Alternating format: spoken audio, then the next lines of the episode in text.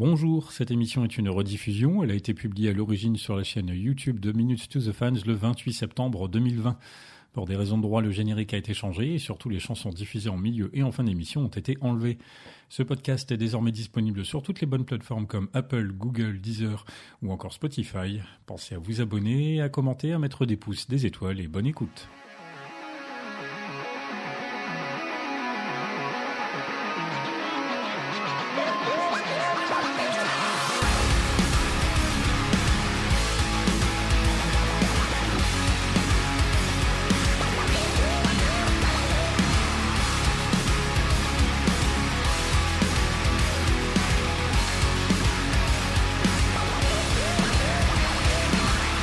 Bonjour, bonsoir à tous. Moi, c'est Pierre-Henri, alias PH. Bienvenue dans l'émission faite par et pour des fans de Linkin Park. Ce mois-ci, vous avez forcément vu passer l'info. A Thousand Suns vient d'avoir 10 ans. Un anniversaire, un anniversaire comme celui-là, eh bien, c'est pour nous l'occasion de revenir sur cet album si particulier. Et pour en parler, eh bien, j'ai avec moi, on va tout de suite euh, introduire les invités du soir, notamment Tony. Salut. Salut, salut à tous. Comment il va? Ça va très bien. Ça va très bien. De retour de congé après euh, trois semaines de vacances. Ah oui, t'es parti dans les montagnes. Oui, dans les montagnes, au bord de la mer, la famille. Donc euh, du coup, euh, en pleine forme. J'ai aperçu deux trois de tes parcours là, de randonnée. C'est bien foutu avec ton appli. On voit les chemins, les dénivelés. Ouais, le truc qui, qui suit ce qu'on fait, c'est ça, non? Qui remet sur la carte. Ouais, ouais, c'est pas mal fait.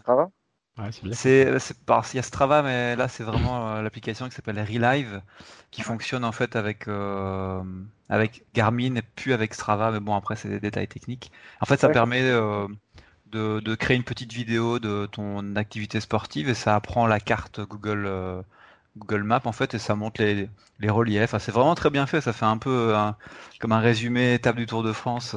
c'est très bien fait. Le Tour de France que tu as suivi, j'imagine. Et oui, puisqu'en plus, je partais le jour où ça commençait et je suis rentré de congé le jour où ça se terminait. Donc j'ai suivi, euh, j'ai pas suivi dans la télé parce que j'avais autre chose à faire vu qu'on était en vacances, mais j'ai suivi ardemment les résultats, les résumés et tout ce qui pouvait euh, y avoir. Voilà. C'est très bien. Euh, comme d'habitude, hein, on va pas déroger à la règle. un petit jeu de paroles à reconnaître. Es-tu prêt? Oui, oui, on va essayer. Alors, si je te dis, and you've got to put your bodies upon the gears. Euh, mhm. Ah oui, Alors, attends. Ah oui. Euh, je dirais What Chosen King? Bravo Oh là là, je crois que c'est mon record là. c'est pas souvent que tu trouves, donc il faut te féliciter. Ouais, je suis d'accord. Je suis d'accord. Je m'applaudis tout seul aussi. Je, m'étais dit, ça fait un petit piège en mettant le discours et non pas la chanson. mais ça n'a pas marché. Ah, je... Cet album-là, faut avouer que je l'ai quand même beaucoup écouté, donc c'est peut-être ça qui m'aide aussi. J'aime bien. Je comprends. Autre euh, invité avec euh, nous ce soir, Damien. Salut. Salut. Comment ça va? Très bien, très bien. Il fait beau. Enfin non, il fait pas beau, mais ça va. Ça se passe bien la, zone rouge, rouge foncé? oui. Enfin, je même pas au courant pour te dire, donc tu m'apprends des choses. je sais pas, j'ai cru voir qu'il y avait différents niveaux de rouge maintenant, donc euh, c'est pas très clair. Ah, je regarde la carte, mais non, sinon ça va bien. La musique a repris, donc euh, au mieux. Et oui, je vois que tu publies des trucs par rapport à tout un tas de choses de musique classique, tout ça. Moi, j'attends de te voir à l'œuvre sur je ne sais trop quel. Ah, j'ai commencé le clavecin. J'ai commencé le clavecin. Euh. Le clavecin. Quand est-ce qu'on doit jouer du clavecin? La ah, France entière te réclame. Écoute, je peux m'enregistrer. Je pensais enregistrer, faire une comparaison piano, euh, piano clavecin pour faire une idée aux gens. Ça peut être une bonne idée. C'est une très bonne idée. Maintenant, tu l'as annoncé en direct. T'as plus le choix. euh, idem pour toi, un petit jeu de paroles. Si je te dis Those angel voices.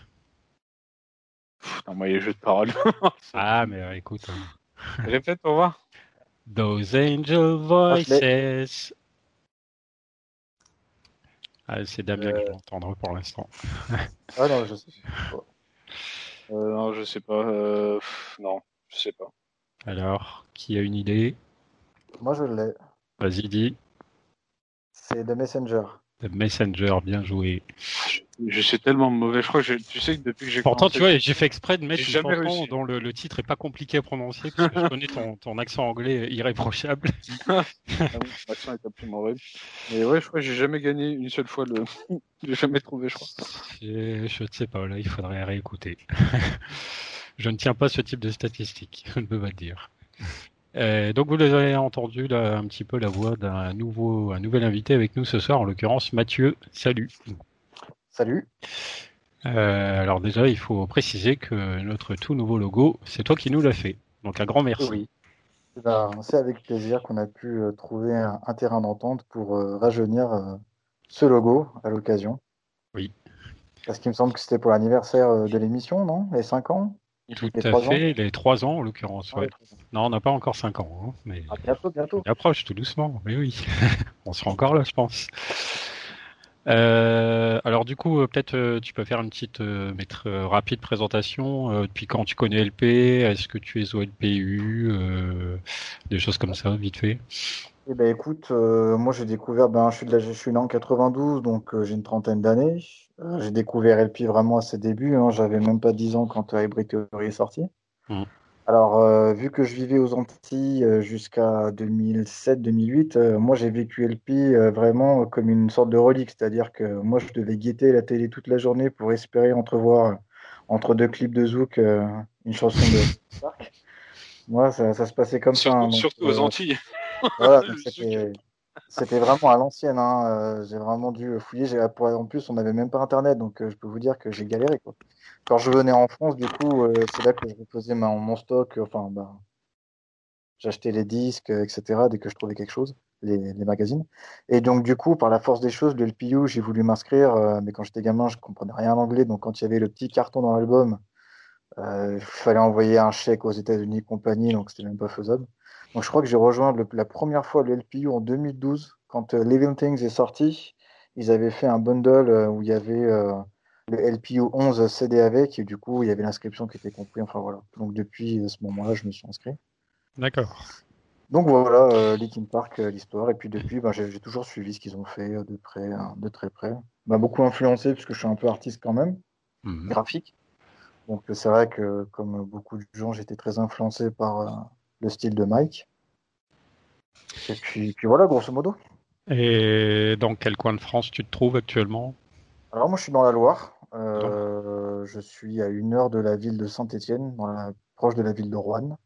D'accord. chez moi aussi c'est un peu la merde au niveau du coronavirus. C'est euh, rouge, rouge méga au violet, je sais pas quoi. Attention. Ça, c'est comme ça. Euh, alors euh, pareil, un petit jeu de paroles pour toi. Apparemment, tu reconnais assez bien les paroles au vu de la chanson précédente. Alors ça va être ça va être très très court, je précise. Si je te dis, si je fais no. Euh, still and load, c'est Riches and Kings. Ah non. Ah. T'as dit no, juste no. Ouais, juste no. Un no bien fort. Avec un point d'exclamation, tu vois. Ah, attends, si je l'ai. Euh, attends, merde. Catalyst. Eh oui, The Catalyst, et voilà. J'étais en train de chercher, j'avais le refrain dans la tête. Ça va, c'était pas trop dur pour une première Non, ça va, ça va. Ah, du coup, t'en as trouvé deux, c'est pas si mal. le mec qui vient chercher, gratter les réponses des autres. Bien, bien. Alors, euh, j'ai dit en fait les 10 ans de Thousand Suns. Alors, euh, je rouvre mes petites notes qui, donc, si j'ai bien lu, est sorti le 13 septembre 2010 en France. Donc, euh, au jour d'aujourd'hui, un chou, il y a plus que 10 ans pour nous. Bah, j'aimerais bien savoir, c'est déjà ce que vous en pensez de façon générale, sans forcément rentrer trop dans le détail. Est-ce que c'est un album que vous aimez? Oui, non Au début, plus maintenant, moins maintenant Dis-moi, par exemple, Tony. Ouais, bah, euh, je l'ai beaucoup aimé dès qu'il est sorti et je crois que je l'ai de plus en plus aimé avec le temps. En fait, c'est un album que j'ai appris à un peu comme un bon vin, on va dire, euh, à, apprécier vraiment le concept euh, du de la de l'album full écoute, on va dire, de, de la première piste à la dernière.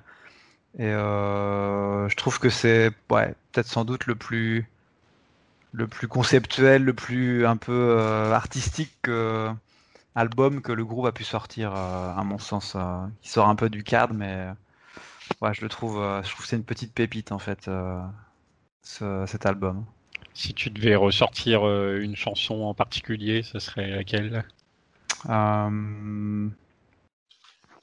Bah, ouais, une c'est compliqué, mais ah, j'adore, Watches and King en fait, car euh, je trouve qu'en, enfin, je l'aimais déjà beaucoup et euh, c'est un des moments que je retiens le plus du concert de, de Paris euh, en 2010. c'est ça, 2010. Donc du coup, voilà, c'est cette chanson que je ressortirais, mais après, déjà c'est compliqué d'en sortir qu'une parce que bah c'est un seul et même album, on pourrait même dire une seule même chanson, mais piste par piste, c'est vrai que ouais, c'est peut-être celle-là, mais il y en a plein d'autres évidemment. Évidemment, on va, on va en reparler, on va essayer de toutes les mentionner. Euh, toi Damien, est-ce que tu te rappelles un petit peu à l'époque, euh, tu as découvert du disque, ce que tu en as pensé? Bah, Au début, comme tout le monde, un peu perplexe. Comme tout le monde, je ne sais pas. Parce que c'est vrai qu'on est un peu, ah, quoi, on, est surpris quoi. bah déjà on passe de Minute to Midnight, Météo et Bruitory, là pour le coup c'était vraiment une grosse surprise, c'est, c'est vraiment un changement complet. Mais en fait, euh, ça a été une grosse surprise, mais une surprise positive en fait. Concrètement, c'était vraiment une surprise positive. Euh, déjà, je pense qu'ils méritent, rien que pour avoir pris ce risque, parce qu'ils ont pris un risque, je pense qu'ils méritent tout le respect, franchement. Et c'est les, les fans qu'on critique en fait, euh, ils comprennent pas qu'en fait être musicien, c'est des fois c'est prendre des risques. Et du coup, euh, non, vraiment, ils ont pris les risques et ils ont fait vraiment de la qualité, en fait. Donc euh, voilà. Pour pas trop détailler comme tu as demandé. et pareil, si tu devais ressortir euh, ta piste favorite, y en a-t-il une sur cet album? Robot Boy. Clairement, c'est. Robot Boy, ah bah oui. Oui, clairement. puisque tu m'as dit quelques minutes. mais, mais, mais, clairement, c'est vraiment l'album qui. Enfin, c'est vraiment la piste la plus surprenante de l'album, je trouve. Après, c'est mon avis, mais je trouve que c'est vraiment la, fait, de A à Z, elle est parfaite pour moi, je trouve. Non, mais euh, je trouve ça super parce que tu vois, c'est pas forcément une piste qu'on citerait euh, comme ça, de, de, premier abord. Donc c'est super intéressant que toi, ce soit Robot Boy qui te parle. Et je comprends que Linkin Park, d'après ce que j'ai compris, soit frustré de ne pas pouvoir la jouer euh, en concert parce qu'il y a trop de pistes vocales, il me semble. Vocaux, vocales, bah, apparemment, ouais, il y a, superpose beaucoup de... pistes et du coup, en live, ce serait difficile à rendre. Mhm. Mais du coup, je comprends qu'il soit, soit frustré par rapport à ça, parce que voilà. Sauf euh, à moins de faire un truc euh, carrément, euh, enfin limite, oui, avec une chorale, parce qu'il n'est pas du tout. Je comprends. Ouais. C'est vrai, que je pense pas qu'on l'ait souvent entendu. On l'a peut-être entendu des fois par des petits extraits au sein de medley ou autre. Oui, c'est ça, ou un purement instrumental en fait souvent. Hum, je hum. sais que pour le tribut de Chester, ils l'ont joué, me semble. Et même pour 2017, il me semble qu'il avait. Non, je sais plus. Je crois qu'il avait un petit peu joué. Je sais plus. Oui, c'est ça, au concert du tribute, euh, ça, ça me parle. Ouais. Euh, toi, Damien, euh, est-ce que tu te rappelles euh, Pardon, toi, euh, Mathieu, est-ce que tu te rappelles d'il y a 10 ans Qu'est-ce qui se passait il y a 10 ans dans ta vie? Oh, bah, Il y a 10 ans, justement, je rencontrais ma, mon actuelle compagne, donc avec qui je suis toujours. Donc c'est vrai que toute cette période a été charnière dans ma construction d'homme actuel. Euh, moi, j'ai vite compris qu'après Minutes to Midnight, de toute façon, euh, Linkin Park, dans l'affirmation qu'ils faisaient du groupe, c'est chaque album allait être unique. À partir de ce moment-là, moi, je me suis mis aucune barrière artistique, c'est-à-dire que j'ai accueilli chaque album euh, tel que tel qu'il était présenté.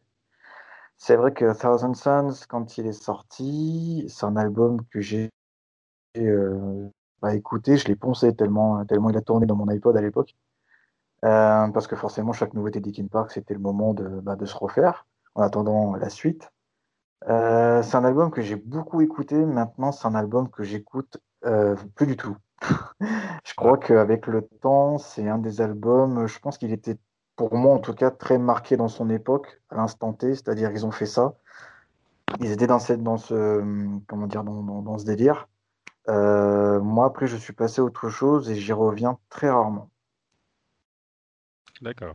Voilà, sans dire que j'ai, sans dire que j'ai pas aimé l'album, hein.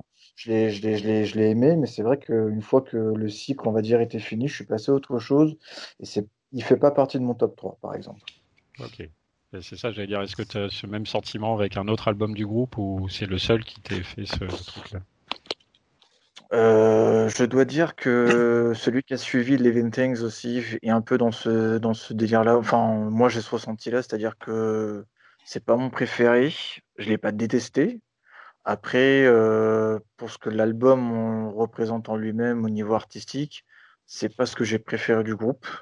Et puis avec le recul, il y a aussi un petit peu souvent la nostalgie qui rentre en ligne de compte, donc c'est pas non plus, c'est pas à ce moment-là que cette musique m'a marqué, comme comme beaucoup mhm. d'entre nous, Hybrid Theory, Meteora nous ont marqué parce qu'on était gosses, parce que c'était nouveau, donc forcément il y a un affect qui joue. Euh, là, c'est venu, c'est des albums. Maintenant, je les écoute comme, euh, comment dire, je les, je les dissèque, je les apprécie. Et si l'album a vraiment pour moi quelque chose de, particulier, d'unique, j'y reviens un peu. D'accord. Tu me disais que tu l'avais réécouté du coup en vue de l'émission. Est-ce qu'il y a quand même une chanson qui, au jour d'aujourd'hui, te ressort selon toi? Alors, alors, il y a deux choses. C'est que d'une, il y a euh, quand je, quand je l'ai découvert, et c'est quelque chose qui est resté aujourd'hui, c'est que je suis très sensible. Enfin, comment dire, j'ai beaucoup aimé les, les, interludes, justement. Ça peut être bizarre, hein, mais des fois même plus que les, les chansons. Ah. Euh, par exemple, euh, The Radiance, Fallout, etc. Elles ont une vibe tellement, tellement perchée par rapport à ce que le groupe proposait, par rapport à une chanson, que en fait, elles m'ont plus marqué que le reste de l'album. Après, s'il y a une chanson qui, ressort du lot, pour moi, ça reste le premier single, c'est Catalyst. Parce que quand elle est sortie, j'ai pris une. Euh, au début, j'ai pas compris le délire. Et puis après, en fait, je suis tellement rentré dedans parce qu'il y a une structure qui était totalement euh, nouvelle pour le groupe. Ce qui fait que du coup, c'est celle qui m'est restée le plus, ouais. D'accord. Alors The Catalyst, justement, ça a été cité sur les réseaux sociaux, notamment par euh, deux personnes qui m'ont dit que c'était leur piste préférée. Donc en l'occurrence, Edouard Laberry et également euh, un autre Damien. tu n'es pas le seul. Euh, un autre Damien qui m'a dit The Catalyst est certainement ma préférée. Après, ce n'est pas mon album favori, mais avec le temps, j'ai su bien plus l'apprécier. Le truc qui est cool, c'est la façon dont l'album s'écoute. toutes les chansons semblent être reliées. C'est ce qu'ils faisaient dans leurs albums avant, mais là en poussant la chose plus loin. Et ouais, Après, si je peux me permettre, sur, ce point-là, excuse-moi de te couper, c'est vrai qu'il y a tout un truc comme quoi ils avaient fait un gros, euh, comment dire, euh, dit que oui, l'album, il s'écoutait de la piste 1 à la dernière piste, qu'il y avait tout un, j'ai eu sentiment que depuis le départ, ils ont toujours cherché quand même à connecter leurs chansons. Hein. Il y a toujours eu des petites interludes, euh, machin. Quand on, par exemple, si on prend Minutes to Midnight, Shadow of the Day, la fin du morceau, c'est un peu le début de What I've Done. Donc du coup, j'ai pas très bien compris un petit peu ce délire euh, de l'album. Il s'écoute en entier du début jusqu'à la fin. Corrigez-moi, hein, les gars, mais c'est vrai que moi, ce sentiment, je, trouve que ça change pas grand-chose à l'expérience. Oh quand même, sur cet album-là, c'est. Euh, déjà, c'est comme ça que Mike l'avait euh, annoncé et conseillé d'écouter déjà. Et après, quand tu l'écoutes, t'as vraiment un. Bah, t'as pas une rupture de piste que tu peux avoir euh, sur Hybrid Theory, Meteora. Oui, forcément, t'as des passages un peu pont entre certains titres, mais notamment dans, dans Midnight. Mais dans celui-là, à part peut-être pour The Messenger, qui je trouve un peu en marge de, cette, de, ce, de ce flow, on va dire du début jusqu'à la fin, tu as vraiment une continuité de notes et de euh, les fins de chansons introduisent vraiment la suivante en fait. C'est comme ça que je le vois en fait au niveau. Euh, en gros, si tu écoutes une seule piste, tu as un peu l'impression de, de, zapper un truc parce que tu entends un peu la fin de la précédente, tu vois.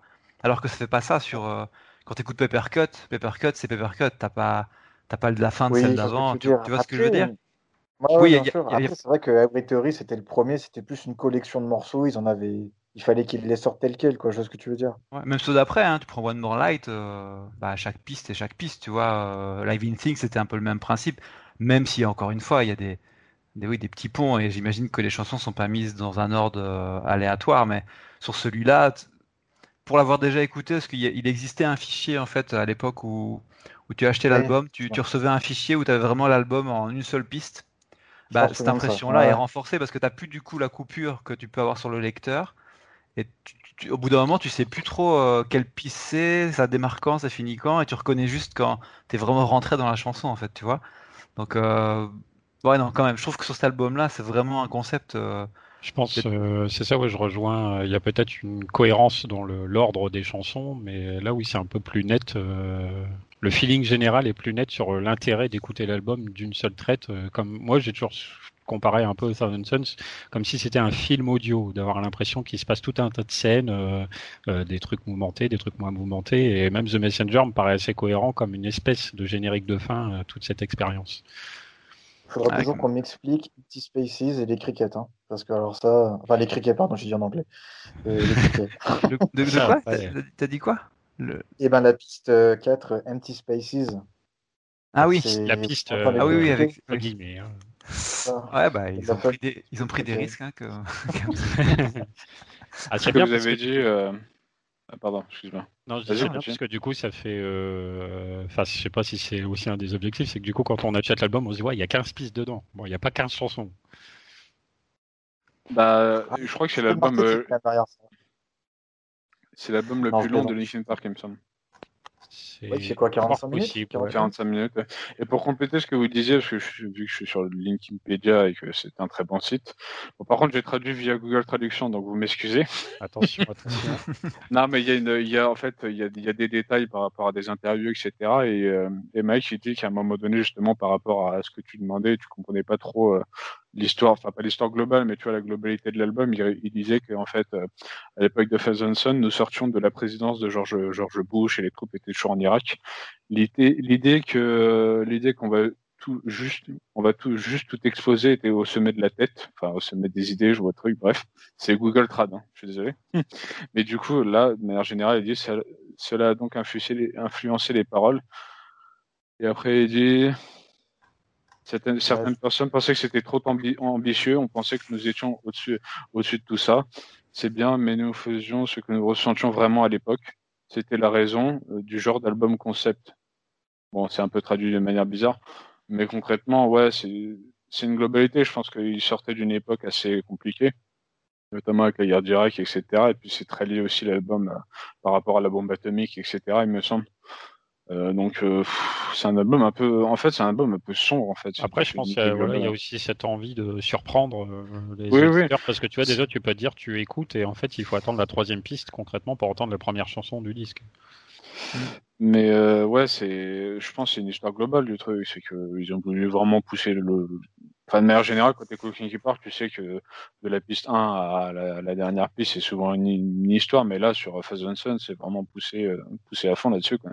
Après, on pourrait dire en fait euh, faire une piste aussi courte avec euh, peu de choses dedans, c'est un peu comme quand les, je sais plus comment il s'appelle, celui qui a par exemple entre guillemets peint des toiles blanches pour euh, dénoter justement l'aspect artistique des trucs et non pas utilitaire des des œuvres. Ouais, c'est sûr. C'est bon.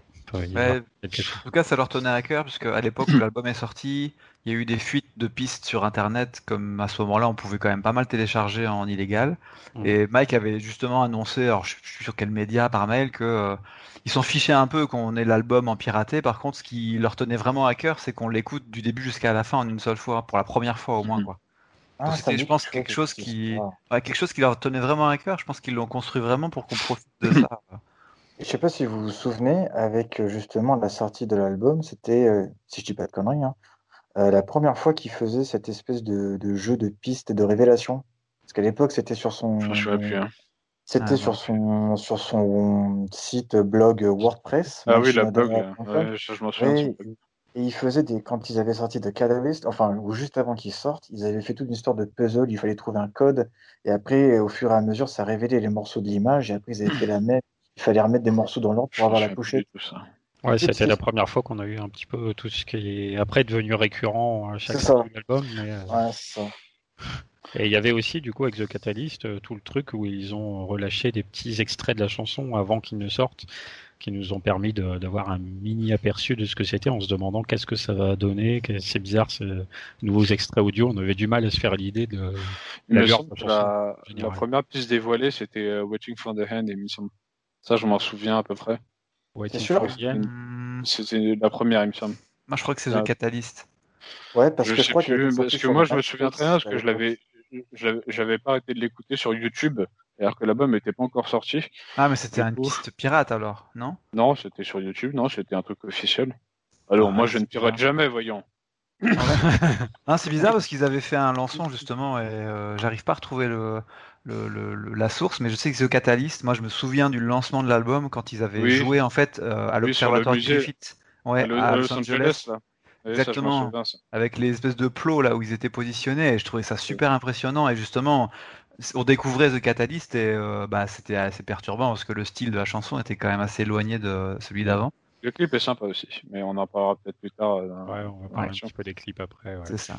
Et The Catalyst, d'ailleurs, euh, il y a Médéric qui souvent est avec nous, pas ce soir, qui m'a fait un petit message, notamment pour me parler de The Catalyst, puisque il me dit dans son petit mail qu'il m'a fait, euh, je tiens à préciser que c'est le second album que j'ai le plus attendu à sa sortie. Toutes les infos balancées par le groupe m'ont tellement intrigué, ils arrivaient encore à nous brouiller en disant que c'était différentes minutes to midnight, qu'il y avait une sorte de retour aux sources qui s'avère être juste leur instrumental. Quand ils ont balancé les quelques passages de The Catalyst, donc pour le concours, je n'ai pas pu m'empêcher d'essayer. Ah oui, c'est ça, ils avaient balancé des petits bouts de piste pour voir en fait qu'on crée une espèce de remix nous-mêmes. Ah, euh, que je n'ai pas ah, pu m'empêcher d'essayer de structurer pour savoir vers quoi il nous emmenait. J'ai dû écouter ces passages en boucle avant la sortie du single et je sais que j'ai fait la même chose avec un fan à l'époque, un autre Mathieu. Euh, puis vint la chanson, très surprenante, déroutante, mais au final intéressante. Puis vint l'album, eux qui m'ont qui m'ont conseillé de faire. Euh, alors attends, il, il manquait des mots là. Eux qui ont conseillé de faire d'une seule traite l'album, c'est moi qui ne sais pas lire, car c'est une histoire complète racontée et non plusieurs chapitres. J'ai été subjugué par ce que j'ai découvert, mes plus grosses claques étant When They Come For Me et Waiting For The End. La version live de 2012 est tellement magnifique. Ils nous ont surpris encore, ont divisé, ont su captiver leurs fans et déjà dix ans que cet album est sorti, dix ans après Hybrid Theory et sûrement qui, celui qui s'en éloigne le plus, à part peut-être avec One More Light Live One More Light, pardon, aujourd'hui. Merci Linkin Park pour ce chef-d'œuvre. Voilà, c'était le message de Médéric. C'est beau. C'est beau. tu verses une petite larme, Damien. Et oui, euh, ce concours de Catalyst, toi, qui moi aussi m'avait pas mal marqué, donc à l'époque, hein. ça a été. Euh... Ah, donc, euh, alors, alors, du coup, entre ce concours, le, le, la, découverte comme ça des extraits audio, comme tu dis toi, euh, Mathieu aussi, tout ce teasing un peu avec ces, ces, énigmes, ont créé beaucoup beaucoup de suspense aussi, et puis du coup, bah, de, donc de tomber sur un album effectivement comme le, dit Médéric, qui déjà Minus to Midnight s'était montré très différent d'Hybrid Theory puis de Meteora, et donc là, euh, on a encore euh, cassé en quelque sorte euh, l'image qu'on pouvait se faire du groupe. Et comme tu dis aussi, je, même si moi je pense que c'est plus après cet album-là que j'ai eu ce sentiment, c'est de se rendre compte, on peut se rendre compte déjà avec celui-là que chaque album sera désormais unique et que c'est comme ça et pas autrement. Bah, parce qu'après Minute to Midnight, en fait, on savait pas trop si le nouveau style ça allait être Minute to Midnight. Oui. C'est en comme tu le dis, c'est en découvrant celui-là qu'on s'est dit bah ok, euh, là ils vont vraiment faire un truc euh, à chaque fois what the fuck et ce sera, ce sera ah, après, euh, après, il y a toujours une évolution assez, euh, assez importante entre chaque album. Même entre Hybrid Theory et Meteora, tu regardes par exemple euh, Breaking the Habit. c'est quand, même, c'est quand même une grosse évolution. Donc, même déjà, à partir de leur deuxième album, enfin, je les après Animation, parce que bon, c'est un truc remix, mais euh, tu sens déjà que dans Meteora, il y a certes une légère évolution, parce que c'est vrai que c'est un peu, il faut dire ce qu'il est, ça, ça, se rapproche beaucoup des Hybrid Theory, euh, Breaking the Habit, euh, c'est quand même une évolution assez importante quand même.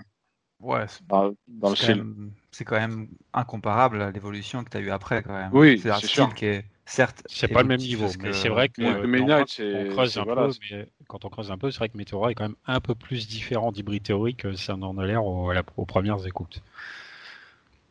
Néanmoins, bien sûr que les gaps euh, franchis ici derrière avec euh, Thousand Suns ou même éventuellement, oui, ça, on a parlé au tout début avec euh, One More Light il y a trois ans maintenant. The Hunting Party, l'album. Parce que ceci dit, voilà, c'est ça. Passer de The Hunting Party à One More Light, c'est aussi un gap assez costaud. Oui, c'est un peu violent. c'est peut-être même le plus grand gap. Le plus oui, grand je pense très sincèrement, oui. Moi, c'est celui que One More Light, c'est l'album le plus brisé, hein, je vous le dis. Qu'est-ce que tu dis, Mathieu? J'ai dit c'est celui qui m'a le plus brisé, moi, le, le pont entre The Hunting Party et One More Line. Tu ah ouais. Peux-tu développer ta pensée? Non, non, non, c'est. C'est l'extrême inverse, quoi. Non, non, non, j'exagère, mais ce que je veux dire par là, c'est que après le tout le discours qu'ils avaient sorti sur la sortie de The Hunting Party, comme quoi c'était un retour aux sources, que la musique était devenue trop douce, quand derrière ils nous font le le, le jump sur One More Light, là tu fais ah Ouais, d'accord. c'est vrai que c'est un album, je trouve. du métal assez violent, à la pop, euh, à la pop pure en fait, parce que. C'est ça, c'est ça. Après, il m'a fallu du temps pour l'apprécier, mais tout ça pour dire que euh, je trouve que c'est un album dont on parle pas. Mais bref, on s'éloigne du sujet. Oui, One Light, on en a déjà beaucoup parlé euh, dans les toutes premières émissions que je vous invite à réécouter, puisque du coup, quand on a commencé ce podcast, on était en plein dans la sortie de One More Light, donc on a déjà pas mal parlé à l'époque. Euh, on va peut-être commencer un petit peu aussi à faire le tour des pistes de cet album parce qu'on a déjà parlé un peu de The Catalyst, euh, un petit peu de Robot Boy, mais pas beaucoup beaucoup des autres finalement. Euh, donc on a ces intros. Alors du coup on attend. Bon, on a quand même une intro assez euh, longue puisqu'elle fait quand même deux minutes avec The Requiem qui donc réutilise en plus les paroles justement de The Catalyst, ce qui fait un rappel intéressant entre le début et la quasi fin du CD. Ah, je l'adore. Ah, voilà. ah tu l'adores. Ah c'est une bonne intro. Hein. Tout le monde est convaincu. live. Ouais. Oui, fout les frissons cette piste hein, quand tu l'écoutes. Enfin, moi, je trouve que c'est une rampe de lancement pour le, reste de l'album. Elle Ah, et en live, elle est. Je me souviens. Hum, pardon, je t'en prie. Non, excusez-moi. Trop de politesse.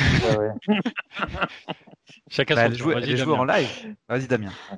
Euh, non, je, me souviens, je crois que c'est en 2011 à Arras. Euh, ils l'ont joué, je crois, à l'intro. il me semble. Je pense, oui. Euh, attends, je vais aller sur EP Live, mais ouais, franchement, elle en, elle en jette pas mal. Euh.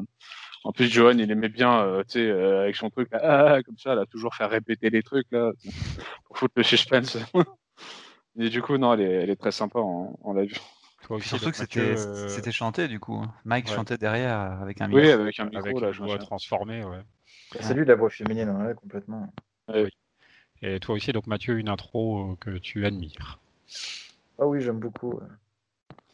Et donc du coup derrière donc euh, The Requiem, The Radiance, alors je sais plus bien laquelle c'est parce qu'entre les différentes euh, pistes intermédiaires que moi au contraire je n'écoute jamais, du coup je sais plus bien laquelle. ah, c'est bah, c'est vraiment, c'est vraiment un truc intermédiaire, ce qui se passe pratiquement rien dans cette piste en fait. Hein. C'est la, c'est plutôt la fin de The Requiem que. Vrai. On entend, on entend une voix en fait qui, une sorte de discours euh, un petit peu en, en fond, mais. Ah, non, mais il y a le speech d'Oppenheimer dessus, non? Ah, c'est ça, oui. Oui, oui, voilà. Je ne sais pas. avant Burning and oui, et du coup, ça, rejoint, ça rejoint ce qu'on disait juste avant, quoi. C'est, c'est pour, euh, voilà, pour, euh, pour, présenter, se mettre dans le truc. Présenter, mais pour se mettre vraiment dans l'ambiance, quoi. Ouais, c'est ça. Et donc, et d'ailleurs, oui, vas-y. D'ailleurs, tu demandais, bah, bah, bah, non, en fait, tu vas parler de la piste 4, donc du coup, enchaîne. Effectivement, c'est avec le discours. Euh, ouais, on va enchaîner donc sur quand même la première chanson du disque, euh, quand même, puisque c'est aussi ce qui nous intéresse un peu. Burning the Skies, un des singles, euh, je sais plus si c'est le deux ou troisième. Euh, Burning the Skies, donc euh, chanson quand même assez intéressante. Et du coup là aussi, alors un des trucs qui va marquer et qui va être bien euh, présent dans l'album, c'est que non seulement ils ont fait un album un petit peu concept comme ça, avec toute une volonté de l'écouter d'une traite, avec une identité sonore assez forte et tout, mais aussi au niveau des structures des chansons, puisqu'on était comme plutôt habitué à entendre des chansons assez voire très formaté.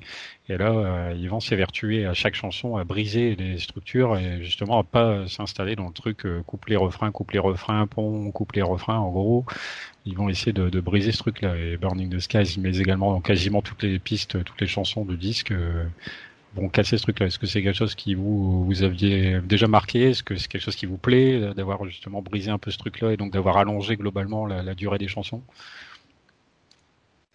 Bah, ouais, moi j'ai bien aimé. Hein. Ça fait partie du, du, concept, je pense. Euh, on avait sous Midnight qui marquait une rupture, mais qui dans son style de chaque construction de chanson restait assez, euh, ah, je vais pas dire classique, mais quand même les chansons avaient quand même un, une construction ouais, assez classique, alors que, que là, bah voilà, chaque chaque chanson a son propre, c'est un peu mélangé, on sait pas trop. Alors je suis pas musicien, donc du coup, euh, c'est pas quelque chose que je vais forcément relever tout de suite, mais on se rend bien compte que ouais, c'est un petit. Pour nous, ça paraît un peu comme un bordel en fait. Des fois, ces chansons, on sait pas trop où est le refrain. Euh, parfois, il y en a pas trop. Et euh, ouais, j'ai bien aimé ce, côté un peu euh, différent en fait sur chaque piste. Euh, t'as as parfois une intro, parfois pas. Ça concourt un peu, voilà, ces éléments de surprise, je pense, qui ont, qui ont été voulus par le groupe. Bah, le premier élément de surprise sur, sur cette chanson, ça reste quand même que qui, qui entame la chanson, c'est Mike qui chante quand même. En plus. Parce que, parce que sur Minutes to Midnight, effectivement, il avait passé le cap où il s'était mis énormément en retrait vocalement parlant, où il avait commencé justement à, à, aller chercher justement les mélodies, etc. Et là, si, c'est quand même la première piste longue de l'album, mais c'est Mike qui chante. Ouais, c'est vrai. C'est, quand même Après, sur Minutes to Midnight, ça avait No One Left, mais c'était une chanson bonus. Ouais, elle n'était pas dedans officiellement. Oui, donc, euh, bien sûr, c'est une grosse performance. Mhm. Dédicace à mon pote, euh, comment il s'appelle? Ah, François, excusez-moi, qui a découvert il n'y a pas longtemps North Left et qui est devenu amoureux de cette chanson. Voilà, parenthèse édite. Bah, elle, est, elle, est, belle. Hein, elle a été jouée, je crois, une seule fois au Japon, je crois, en live. et c'était sur un medley, hein, elle n'était pas en entière, et elle était chantée, chantée faux, hein, faut être honnête. Euh, j'ai entendu le truc, euh, il a essayé, mais bon, euh, visiblement, c'était mon studio qui pouvait sortir un truc comme ça. Donc euh, la vie est tellement bien faite que nous allons marquer une pause et que c'était prévu d'écouter Burn in the Skies au milieu de l'émission. Puisqu'on vient d'en parler, on va se l'écouter, on en reparle et on continue euh, de poursuivre l'album juste après. Burn in the Skies, donc euh, un des singles de Thousand Suns. Alors je sais plus, je disais c'est le deuxième, c'est le troisième. À vos votes, vous en pensez quoi? Euh, Troisième, je dirais moi. J'aurais dit le troisième aussi. ouais. Après euh, Waiting for the End, je pense. Euh, attends, je triche. Deux ou trois, non, t'as pas le droit de regarder. ah, je dirais trois. Hein. Euh, moi, je dirais c'est le... le, dernier aussi. Alors, c'est pas le dernier, mais c'est bien le troisième, ouais. ouais. Ah. Bon. Et oui, oui. Un album qui n'a pas eu beaucoup de. Après, tu faisais. Ah, pardon. C'est quoi la question? Je disais le deuxième single, c'était quoi? Witches and Kings, non? C'est Waiting for the End. C'est le deuxième? Eh ouais, parce que ah, King n'a pas, n'a pas de, n'a pas de. Oui, il n'y a pas de single, il me semble. Non, elle a, peut-être été dévoilée euh, de bonheur, ça c'est de, de souvenir d'ailleurs, et je pense qu'ils l'ont relâché vite, mais elle n'est pas vraiment un single officiel.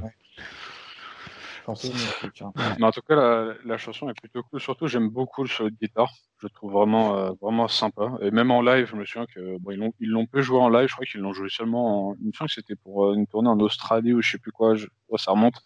Mais même en live, je trouve que le, solo en guitare. Est... Ouais, alors en plus, c'est ça qui est intéressant aussi, parce que du coup, des solos de guitare, euh, on en a pas forcément beaucoup, beaucoup. Donc. Et surtout, c'est Mike qui fait le solo de guitare. C'est même pas pour, pour les amateurs. Ah ouais. Ben, Mike qui nous l'a fait à Paris, d'ailleurs. Non, ils l'ont, ils l'ont pas joué, Burning Sky, à Paris, il me semble. Euh, on est toujours sur Burning Sky, mais je croyais qu'on était passé euh, autant pour moi. Non. Ah non, il est pressé. Il a envie de parler de la cinquième il a la quatrième, non ah, on, dit, on dit cinquième, on est sur la troisième, là, non Burning Skies en troisième piste, en quatrième, bah, c'est MT Spaces, dont on a vite fait parler tout à l'heure. Bon, je, à moins que quelqu'un ait quelque chose à ajouter, je pense pas. Euh, oui, alors pendant le, pendant cette mini piste, je suis en train de regarder déjà, il, T'entends Brad Delson qui, euh, qui gueule au, au, microphone, enfin au truc. Le mégaphone. Mégaphone. Et il dit, euh, bon, je parle pas espagnol parce que déjà mon espagnol, euh, voilà. Mais par contre, il dit. Est-ce, que ton espagnol est meilleur que ton anglais? Non, je dis alors l'espagnol, je suis encore non. Mais par contre, il dit, écoutez-moi tout le monde, prêtez attention à moi, prêtez attention à moi. Voilà, c'est tout ce que à dire. Ah oui, la traduction, c'est pas inintéressant. Et dans les making of. Euh, et surtout, et surtout, tu demandais, et là par contre c'est une question sérieuse, euh, une question sérieuse, euh, bref, tu demandais pourquoi il y avait des criquets, et là il y a marqué qu'en fait ce serait pour faire, ce serait pour, comment dire, que ce soit un rapport avec la guerre. Parce que juste après en fait ça enchaîne avec l'autre chanson, et du coup on peut entendre que des bombes explosent et que des, des gens chantent. Ah bon? Non, je crois pas. Ça, je ne sais plus. Je vois pas le rapport avec le cricket en fait, mais.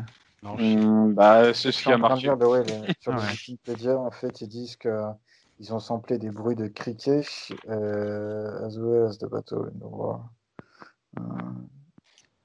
Alors attends, excuse-moi. En fait, je pense que ça, ça fait euh, ça fait écho, je pense, à une référence qu'on n'a peut-être pas forcément en France. Parce qu'ils font toutes des références à des musiques anglo-saxonnes et des choses qui ont été faites auparavant. C'est possible, ouais.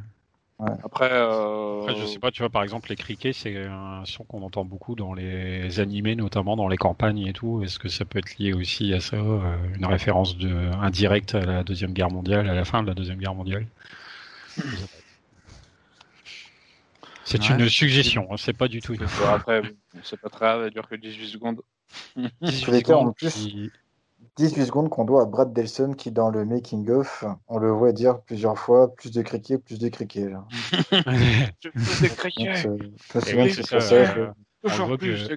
on, le voit crier dans son mégaphone, effectivement, dans le Making of Meeting of, the, of a Thousand Suns. C'est vraiment son délire. Quoi. Merci, merci Brad. Voilà. un making of euh, intéressant d'ailleurs qui permet de les voir travailler du coup, qui permet de voir quelques chansons prendre un peu tournure. On les voit un petit peu dans la vie de, de ce qu'est un studio, dans leur réflexion aussi. Euh, je l'ai revisionné du coup récemment. Un petit peu trop d'effets, je trouve, de transition, euh, même si c'est pour coller, ouais, même si c'est pour coller un peu l'identité visuelle et tout, mais c'est un peu agaçant dans le making of. Moi, ça moi aussi, moi ça m'a gâché l'expérience un peu sur la longueur en fait. Mm bon, le documentaire est pas très très long, mais c'est vrai que c'était un peu chiant. Ils l'ont sorti sur YouTube, d'accord. Euh, d'ailleurs, euh, oui, pour les à l'occasion. Le making of qui est à la base disponible que dans une super édition dont on va dont Tony certainement nous fera le plaisir de parler après. pas que dans une seule édition. Pas que dans une seule, garde le suspense. Non, non, non. Je peux te l'annoncer. on enchaîne avec When They Come For Me. Alors, euh, allez, Mathieu, tu avais envie d'en parler apparemment. Oh bah écoute, euh, When They Come From Ici, une piste que j'ai mis du temps à apprécier, à vrai dire, parce qu'au début, euh, euh, vraiment euh, un, un flow rap de Mike assez inhabituel. Et puis c'est surtout les refrains de Chester qui m'ont un petit peu déboussolé. Mais finalement, je crois que c'est l'une de mes pistes préférées aussi. Et effectivement, moi, bon, euh, petit aparté, j'ai jamais eu la chance de les voir en live, hein, malheureusement, puisque mon premier live euh, de Linkin Park, enfin de ce qui s'affiliait Linkin Park, c'est le Post-Traumatic Tour, donc euh, le concert à Paris. Donc j'ai pu découvrir un titre de ce qui s'apparente à Linkin Park avec cette chanson-là. c'est pour ça que du coup, ça, je, m'en souviens. Mais c'est un morceau que j'ai beaucoup apprécié. Une chanson marquée par des percussions omniprésentes. Complètement, ouais un album, un album d'ailleurs où je pense ceux qui apprécient les percussions doivent bien aimer parce que du coup euh, il n'y a pas deux chansons où les, les, percussions sont identiques. Hein. Donc ça c'est du point de vue musical c'est hyper intéressant je pense. Euh, When They Come For Me, Tony par exemple c'était opinion. Ouais bah voilà quand tu m'as demandé tout à l'heure quelle chanson je préférais euh, avec euh, Ratchet King ça aurait sans doute été une des trois quatre préférées quoi. Elle est euh, elle est vraiment fun au niveau des percus et surtout euh, très bien retranscrite en live euh, avec ses percus. C'est ça que j'ai apprécié aussi dans cet euh, album, c'est que ils l'ont joué en live, ils ont joué le jeu dans le sens où on voit Chester jouer des percus. Donc ça c'est assez c'est assez fou. Enfin la scène était déjà magnifique et super différente d'un concert habituel et de les voir changer d'instrument comme ça. On a vu Brad aussi. Euh, je me demande s'il en joue pas d'ailleurs aussi sur, ce, sur cette chanson-là. Ils sont peut-être deux, je crois, à taper sur des percus. C'est possible. ça me dit quelque chose. Et euh, ouais, je trouve que, je trouve qu'en live a donné, mais ouais, super bien. Ça fait une, une, une des chansons de cet album qui en live, je pense, le rend le mieux. Euh, avec ce, ouais, ce, ce, ce, ce cœur un peu de Chester derrière, euh, ce rap de Mike. Enfin, ouais, non, c'est une chanson. Euh, je pense qu'elle fait peut-être partie de mon, mon, je, m'engage dans quelque chose de difficile, mais dans mon top 10 des, des chansons, on verra euh, si ça aboutit à ça euh, avec le ah, cours. Mais euh, c'est secret pour le moment. Hein.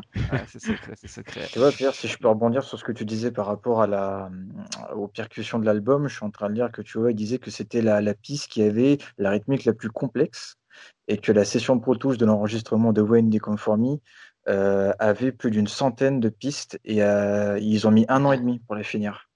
D'accord. Au début, ils ont considéré d'en faire une piste de 6 ou 7 minutes à cause de la, complexité de la longueur euh, du rythme de la rythmique. c'est du boulot. Hein. Bah, c'est vrai que à chaque fois, enfin en fait, elle est tellement complexe que c'est une chanson. En fait, à chaque fois que je la réécoute, je m'aperçois que je la connais pas par cœur du tout en fait. Je, je, serais pas, je serais pas capable dans ma tête de me la rechanter facilement parce que ah. entre le début et la fin, elle est tellement différente, il y a tellement de choses dedans que je la, je la, je sais pas dire que je la redécouvre à chaque fois que je l'écoute, mais elle est, euh, ouais, elle est, euh, elle est difficile à assimiler en fait. C'est une chanson qui est vraiment super complexe. J'aurais dû interroger euh, les paroles là-dessus pour toi. ouais, peut-être, ouais. Je sais pas.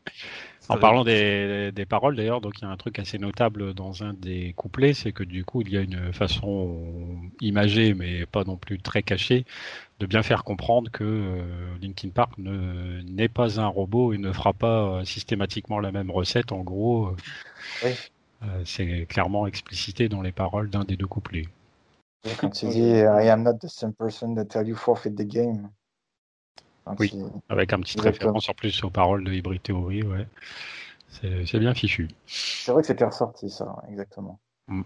One Day Come For Me, ouais, très bonne piste, hein, moi j'aime beaucoup aussi. Euh, je pense qu'à l'époque j'ai dû avoir un petit peu de mal, mais j'ai c'est un album que j'ai eu un peu de mal à appréhender au début, mais comme euh, je ne sais plus qui a dit ça tout à l'heure, avec le temps euh, je l'ai apprécié de plus en plus. Et surtout, c'est une des pistes qui représente le plus la guerre, je trouve, en termes de en termes de chansons. Avec les tambours, en fait, tu peux voir ça comme des tambours de guerre, en fait. Mhm. vraiment. Un petit côté militaire. Euh, vraiment, mais et puis surtout, moi, ce que je remarque surtout quand Chester chante, c'est qu'on va dire, j'ai peut-être pas, mais j'ai l'impression d'entendre des chants arabes. Je sais pas pourquoi. Quand j'ai étudié un, peu la... j'ai étudié un peu la musique orientale et moi, ça me fait vraiment, mais vraiment penser à des chants orientaux. Ils ont une tendance à utiliser le quart de ton, etc. je sais pas s'il en fait, parce que je pas la partition et que voilà, c'est dur à, l'oreille pour moi. Mais j'ai vraiment l'impression d'entendre vraiment des, des notions, euh, enfin, des influences arabes. Non, je suis d'accord aussi. Hein. Je trouve que ça. c'est une chanson vraiment guerrière. C'est une sonorité vraiment guerrière. donc, euh. Yes. Euh, derrière, on a donc ta piste préférée, Robot Boy. Tu veux nous redire un petit truc en plus dessus? bah, En dehors qu'elle n'est pas jouée en live parce qu'elle est trop complexe. Alors là, Après, euh, je, suis, obligé d'émettre une, une mince, enfin, de te corriger parce que oui, j'ai lu dans le Wikipédia que c'est justement la seule, le seul morceau de Linkin Park qui a été joué en live pour la première fois après la fin du cycle d'un album. Alors, après la fin de quoi? Après la fin du cycle de l'album, c'est-à-dire qu'une fois que le cycle de Thousand Suns était fini, ils l'ont joué en live. Bah, mais ils l'ont pas chanté en fait. Ils l'ont pas chanté, ils l'ont joué juste en instrumental, il me semble. Parce qu'en fait, concrètement, en fait, euh, concrètement, tu as trop de, il, me semble que tu as trop de cœur en fait dans cette dans cette piste, et du coup, c'est presque impossible à retranscrire en live en fait. Euh, parce qu'en fait, ils chantent beaucoup en fait, et bah, de toute façon, t'entends, voilà, t'entends dans, dans la chanson qu'en fait, euh, une, je crois qu'il y a une superposition de, de plusieurs voix ensemble et que c'était compliqué pour eux de chanter. Je crois qu'ils avaient dit ça pour une interview qu'ils aimeraient beaucoup la jouer, mais qu'en fait, en termes de voix, c'est impossible en fait. Bah, de toute façon, je crois que sa version la plus complète, elle a été jouée au concert hommage. Hein. Puisque c'est justement ça qui marquait un peu le. Ah, peut-être qu'ils ont enlevé des voix alors. Je crois, que dans, le. Ouais, bah ils ont enlevé des voix déjà parce que Chester mm. était pas là, mais. Euh, je me demande si dans le concert hommage, c'est justement pas la première. Ils l'ont joué. Ils l'ont joué. Juste tous les cinq en fait. Il y a pas et, c'est oui, c'est la première chanson qui joue. Voilà, c'est ça. C'est une version raccourcie avec uniquement l'intro et l'outro du morceau qui sample les parties chantées de Chester pendant mmh. que eux chantent le morceau. c'est ça, ouais. Ah, c'est pas impossible. Euh, après, là, je suis complètement partial, comme j'ai déjà dit euh, à priori.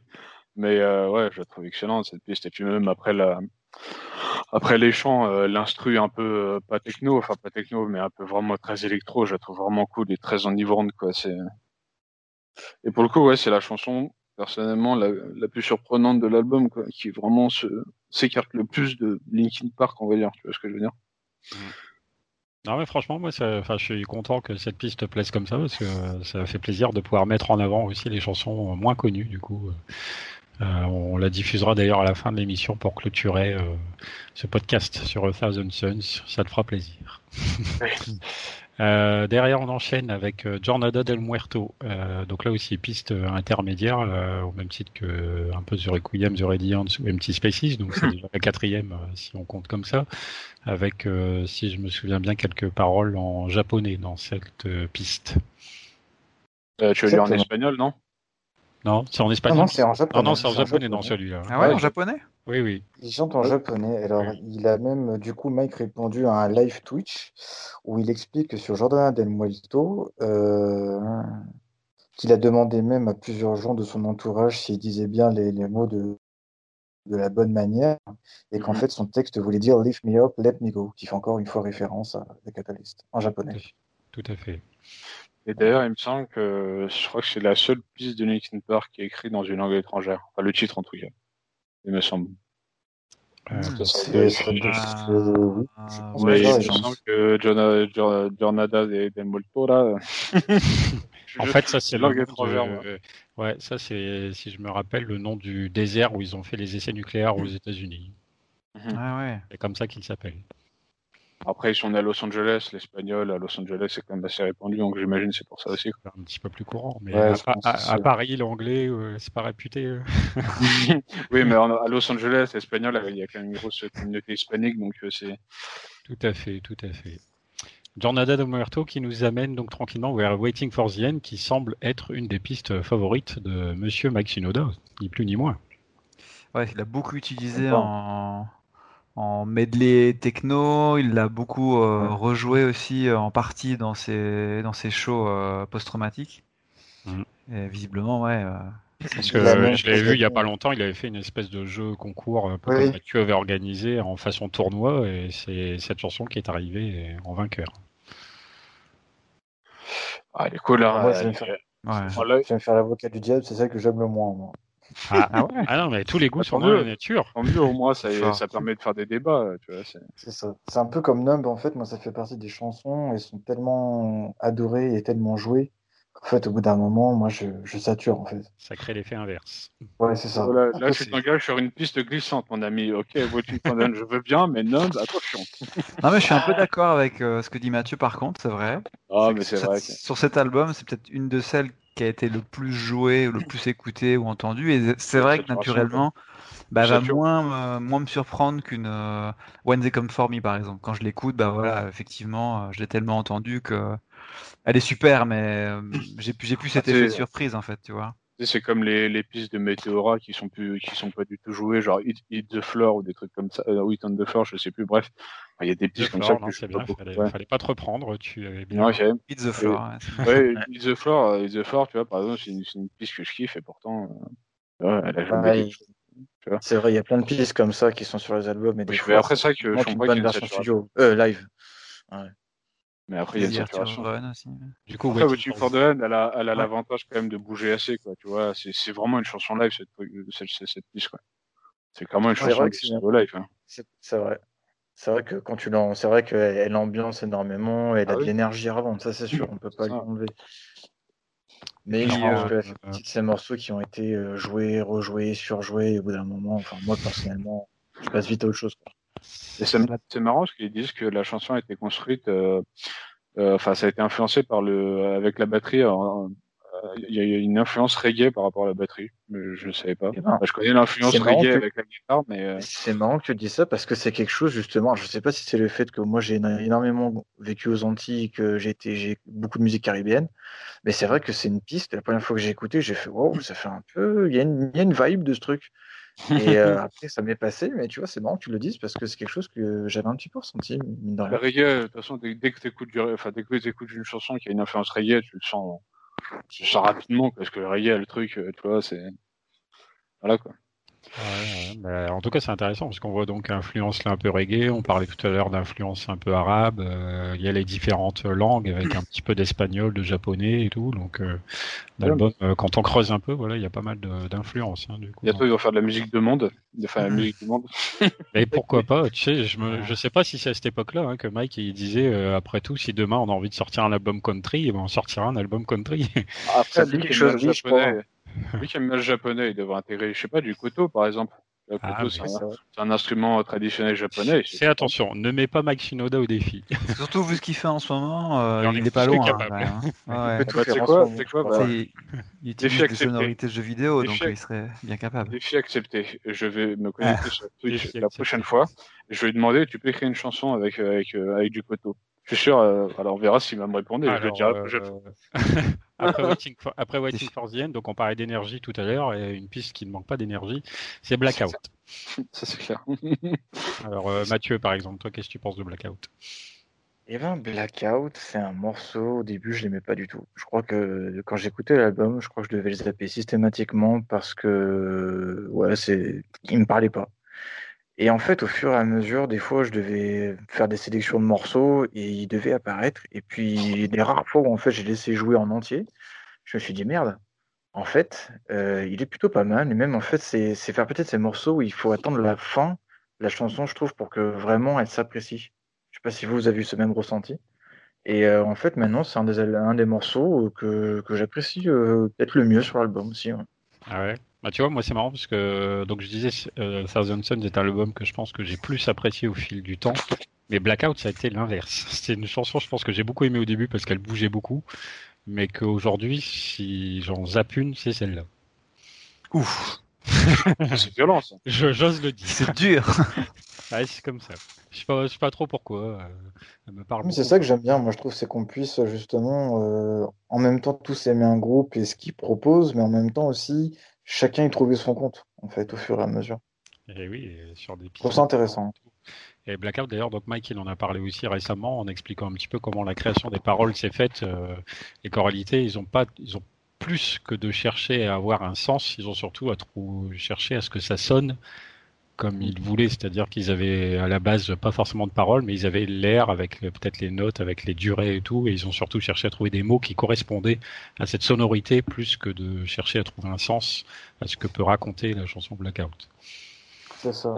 C'est une, chanson très très énervée quand même. Ah oui, un petit peu. Oui. très, très énervée. D'ailleurs, c'est marrant. Qui finit calme.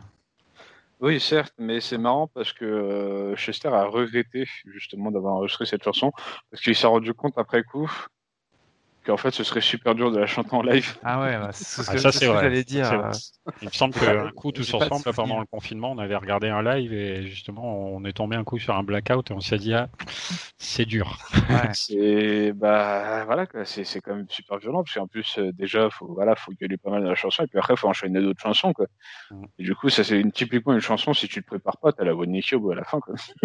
bah, moi j'aurais rêvé hein, avec un, un Chester vraiment au top de sa forme parce qu'il y a eu des périodes où il était quand même capable, je pense, de faire ce genre de chanson, euh, de la voir jouer en entier, dans son intégralité, ça devrait être, euh, ça doit être un truc quand même dingue à voir, quoi, je pense. Mais bon, effectivement, elle est tellement, euh, tellement folle au niveau du cri que je sais même pas s'il a déjà joué vraiment. Il y a tellement peu de live de Blackout que.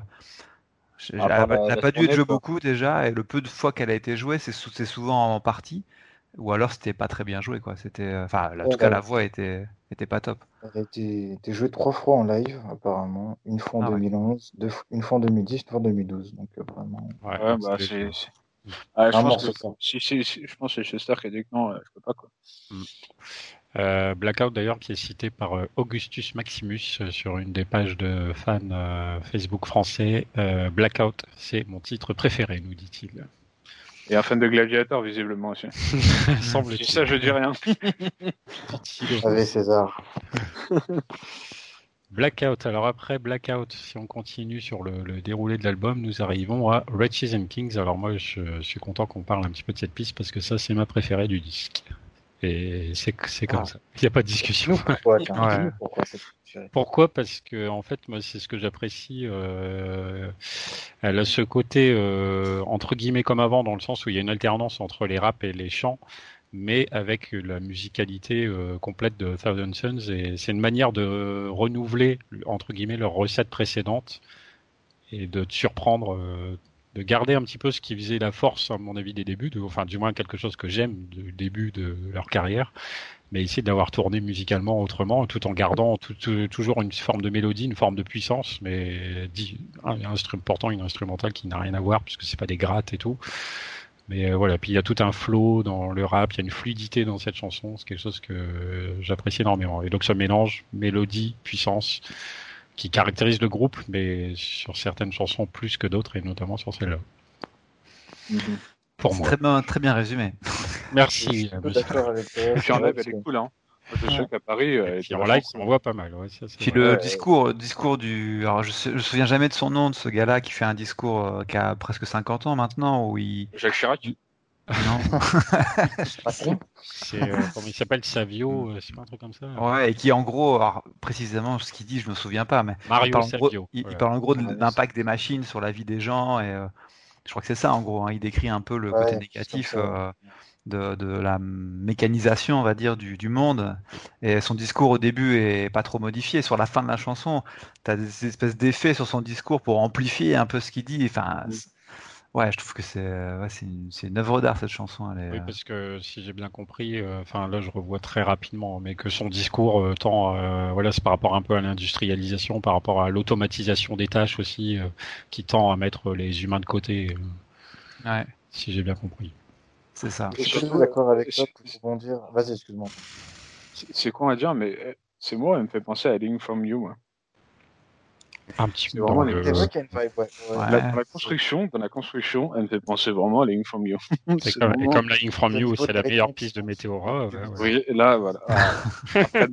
non, mais c'est vrai, elle est, elle est mortelle. Je pense que si tu mets Ratchet Kings et Lying From You côte à côte, au niveau, si tu isoles euh, vraiment la, la rythmique, je pense que c'est hyper proche. Oui, mais en termes de construction, c'est. C'est vrai que quand elle, je me souviens, je crois que cette chanson-là, elle avait, elle avait leaké euh, euh, peu de temps après The Catalyst parce que je l'avais écoutée sur un site obscur, je ne sais plus où, à l'époque, c'était il y a 10 ans. Et je me souviens que, comme toi, je m'étais dit, oula, niveau, parce que je suis un gros amateur de, de, de rap, je me dis, oula, celle-là, elle est vraiment très très lourde parce que les grosses basses et puis Mike arrive avec ses gros couplets rap, je me dis, oula, celle-ci, elle, elle, est, elle est très nerveuse aussi. Hein. Elle est très nerveuse, même après Blackout. Euh, cette Blackout et cette chanson, c'est euh, t'enchaînes vraiment des trucs. Euh. Ça, ça, envoie, ça, envoie, pas mal, ouais, ça c'est clair. Season Kings, donc en piste numéro 10. Euh, derrière, en numéro 11, on arrive sur Wisdom, Justice and Love, avec euh, notamment là, donc, euh, ce, cette phrase répétée en boucle qui, avec une voix qui se robotise.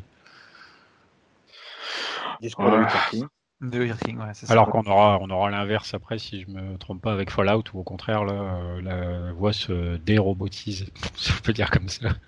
C'est marrant, j'avais jamais remarqué, tu vois, maintenant tu le dis. Sent bien, une euh, Non, cette, euh, cette, petite intro, bah, elle fait bien le parallèle avec la piste suivante, quoi. Ouais, je sais pas trop quoi dire. Ouais, en fait, euh, effectivement, sur Fallout, euh, voilà, c'est ça, c'est la voix de Mike qui chante, mais les effets un peu électro tendent à s'estomper au fil du, du, morceau, alors que donc là, c'est l'inverse. Euh, la voix se transforme au fur et à mesure sur sur Wisdom, Justice and Love. Bon, pas forcément grand chose à ajouter, non, si ce n'est que du coup, bah, elle sert en quelque sorte d'introduction au dernier single de Thousand Suns, qui a servi également de chanson thème pour le film Transformers numéro 3, Iridescent. Ah, c'est ça. Comment ils, ont, oh, comment ils ont gâché la chanson pour Transformers, je suis désolé, je préfère tellement la chanson originale. Ah, elle a été un petit peu ah, raccourcie pour, le, pour, le, bien du single, entre guillemets. Elle a été raccourcie, c'est pas forcément pour le bien de la chanson, mais ça c'est Oui, c'est clair, parce que franchement, comment ils l'ont, non mais comment ils l'ont transformé pour, ah mon dieu, quoi. Bah, transformé, Je suis jamais fan de ces radios. bah, déjà, The Catalyst, euh, on va en parler juste après, mais a été pas mal écorché à la radio. Oui, aussi, c'est pas oui, mais... Euh, mais là, c'est Iridescent dont on parle. Des, petits, des opinions. Là. Donc là, du coup, on revient sur une piste un petit peu plus, euh, entre guillemets, euh, un peu pop-rock à la manière de ce qu'a pu donner euh, Burning the Skies, par exemple.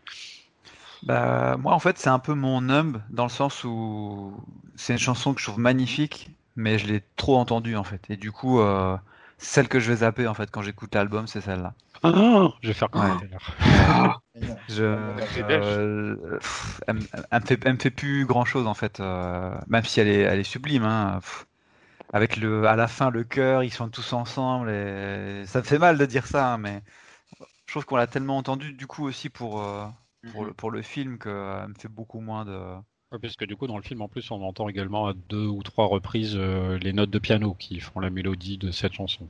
Ouais, c'est ça. Je regarde pas Transformers, donc euh, de ce côté-là, je suis. C'est vrai que le, fait qu'ils chantent tous ensemble à la fin, c'est magnifique. Ah, ah oui, c'est une très très belle chanson. C'est vrai que c'est Iridescent, elle a été citée aussi par deux trois personnes sur les réseaux sociaux. J'ai Christelle notamment qui m'a dit album top, j'adore, et qui m'a cité plusieurs chansons, mais Iridescent quand même.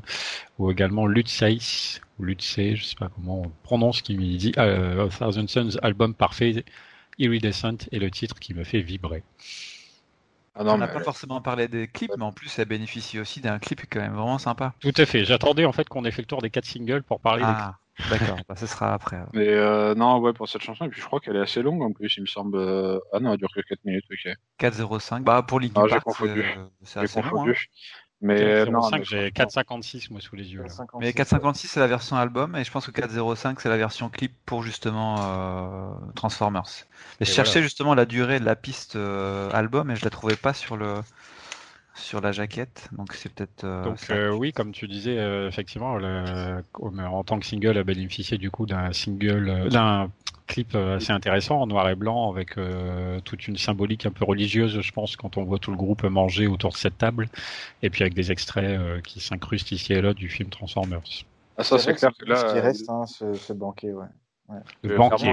Le, banquet, oui, c'est clairement une inspiration religieuse, mais ça se voit tout de suite. Hein. Avec tous les codes un petit peu visuels hein. du disque, avec le serpent. Tout... Ce que j'allais te dire, ouais, le serpent.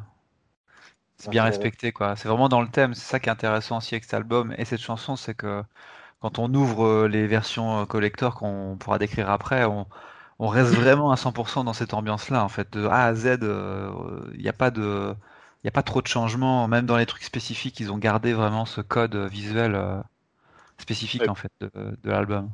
Et, là, on n'a pas parlé, mais en live, elle en jette. Hein. Ouais, bah oui. Euh, un truc. C'est, moi, je me souviens qu'en 2011 à Arras, euh, je regardais les gens autour de moi quand ils l'ont joué. Franchement, et pourtant, pourtant, dans les festivals, on sait ce que c'est. Hein. On a vu Hellfest. Hein. mais, euh, mais, mais, à Arras, je me souviens que les gens. Alors, ça spoil que le couteau. Hein. non, mais, mais voilà, les gens étaient vraiment transportés par cette chanson parce qu'elle dégage quelque chose. Quoi. C'est, c'est une continuité. C'est-à-dire que tu montes, tu montes petit à petit, en fait. En, termes de, en termes de clips, euh, justement, par rapport aux différents clips de ce, cet album, est-ce qu'il y en a un que vous préférez, est-ce que vous aimez, est-ce que vous aimez pas d'ailleurs, euh, de façon générale, toi Mathieu par exemple? Moi, le clip que je vais retenir, c'est comme le morceau, mon morceau phare, c'est The Catalyst. C'est The Catalyst. Ouais. Les autres, c'est vrai qu'il y a une continuité visuelle dans les autres clips. Maintenant, euh, ça reste celui qui m'a, enfin, que je préfère tout simplement.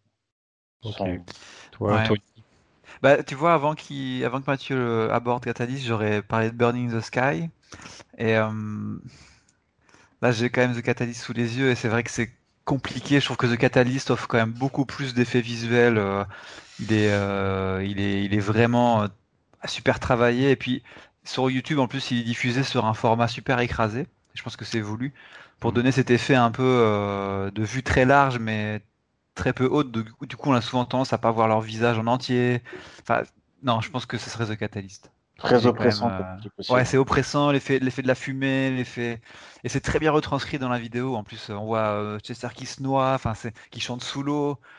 Non, il est vraiment super. Je sais pas comment il a pas fait pour, pour ne pas tousser avec l'eau qui rentre dans sa bouche quand tu chantes. C'est horrible. Ah, ouais, bah, je pense qu'il chante pas. Hein. Il... C'est un effet sans doute, mais non, c'est vrai que c'est The Catalyst, ouais, définitivement. Moi, je sais que dans les clips, il y avait Burning the Sky, ça m'avait un petit peu dérangé à l'époque parce que je m'étais interrogé sur l'utilité de faire du ralenti quand l'intégralité du clip est en ralenti. Ouais, c'est vrai. bon, Aujourd'hui, ça me dérange moins. Euh, je pense que c'est peut-être celui que je préfère. Euh, The Catalyst, euh, j'aime bien, mais bon. Après, je préfère les clips qui plus racontent un peu une histoire à la manière de, de Numb ou de Castle of Glass, ce genre de choses.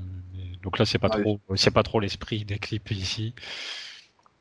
Oui, ah, en fait, les, clips sont aussi, euh, sont aussi figuratifs que les chansons elles-mêmes, quelque part. Ils ont, ils, sont, ils racontent pas l'histoire de manière linéaire. Il se passe ça du point A au point B entre le début et la fin de la chanson, quoi. Et puis voilà, on reste sur l'identité visuelle euh, dont on parlait déjà un petit peu, notamment avec les éléments collector, les certaines couvertures et tout. Euh, The Catalyst, tout ça, on a été un petit peu le, je ne sais pas comment, j'ai pas le mot, j'ai l'idée que je veux énoncer, mais j'ai pas le mot pour dire que c'est lui qui a mis en route tout ça, quoi. Le catalyseur. Witching for the End aussi. voilà, complètement. Witching for the End marque aussi une coupure dans les clips euh, de Linkin Park. Witching for the End, c'est particulier. Hein. c'est un art un peu euh, du coup, donc euh, Iridescent, donc on a dit Fallout, après on a The Catalyst, donc euh, c'est vrai qu'en fait j'ai parlé des clips avant de parler de The Catalyst, c'était pas cohérent par rapport à ce que j'ai dit il y a 5 minutes. Euh, The Catalyst, donc le premier single, chanson assez marquante, avec du coup The Requiem qui en intro réutilise les paroles, on l'a dit tout à l'heure aussi dans Jornada del Muerto avec une petite traduction des paroles de The Catalyst, on a le sentiment que beaucoup de choses sont faites aussi pour nous amener vers cette chanson qui du coup euh, étrangement pour un premier single par rapport à ce que Linkin Park a fait se retrouve quasiment à la fin du disque. Ouais c'est vrai c'est vrai c'est ce que tu dis c'est un peu le le point culminant de l'album en fait ce Catalyst. Mm. C'est euh, quand tu le dis là tel quel c'est clair que ça, ça parle complètement dans ce sens-là en fait. C'est un peu comme si tout l'album avait été construit pour euh, arriver jusqu'à ce point-là et après bah on a The Messenger qui, qui termine en douceur. Oui, je pense que hein. terminer avec euh, The Catalyst ça aurait été très bien aussi en fait. Je pense que The Messenger c'était euh, on aurait pu voir ça comme une chanson bonus une bonne chanson bonus hein mais euh, je suis d'accord avec toi. Mais c'est vrai qu'on dirait qu'elle est hors elle est hors hors album en fait The Messenger en fait. Ouais. C'est Peut-être pas, hein, ça se trouve, euh, ça se trouve, on va dire ça devant Mike, ils vont dire mais qu'est-ce qu'ils racontent ces mecs? Qui est euh, pour juger Et pour rester sur The Catalyst, on peut quand même noter la, la, performance difficile en live de la chanter, vu son rythme en fait et son flow euh, au niveau des paroles, qui est au niveau de la respiration super dur. Enfin, il, il, enchaîne vraiment le, le, le ouais, même les effets, les, je sais qu'il utilise pas mal d'effets vocaux aussi. Hein. Je sais que Chester, il y a un effet vocal c'est important aussi en live. Ouais, bah, du coup, le, The Catalyst marque aussi euh, la participation de l'ensemble du groupe en termes vocal, même si c'est pour peu de choses, ils sont quand même. Les wow. Voilà, les no et oh, oh et voilà. ça fait son Je crois que c'est la première fois aussi qu'ils utilisent l'orgue aussi. Au début, il y a de l'orgue, tu vois. Je sais pas si dans d'autres chansons il y a de l'orgue. C'est fort possible. C'est fort possible. Tu vois, c'est marrant ce que tu dis par rapport à The Catalyst, c'est que oui. Euh, je disais que Mike, euh, quand euh, dans les lives, il, parlait des chansons, à l'époque de Minutes to Midnight, Rick Rubin avait envisagé de faire The Little Things Give You Away, le premier single de l'album. Mhm. Et les mecs leur avaient dit, là, c'est peut-être un peu trop violent en termes de présentation du projet. Mais du coup, pour The Thousand Sons, ils sont vraiment partis sur le morceau. Déjà, pour revenir à ce que disait Damien au tout début de l'émission, au niveau de la structure, ça n'a plus rien à voir avec ce qu'ils faisaient avant. Donc, c'est hyper électronique, c'est complètement décousu, euh, c'est un build-up euh, pour avoir une progression dans l'intensité du morceau. C'est vrai que là, pour le coup, ils ont vraiment joué la carte à fond sur cet album. Euh, on va vous présenter le projet tel que nous, on veut qu'il soit mis, et puis peu importe si ça plaît ou ça plaît pas. Quoi.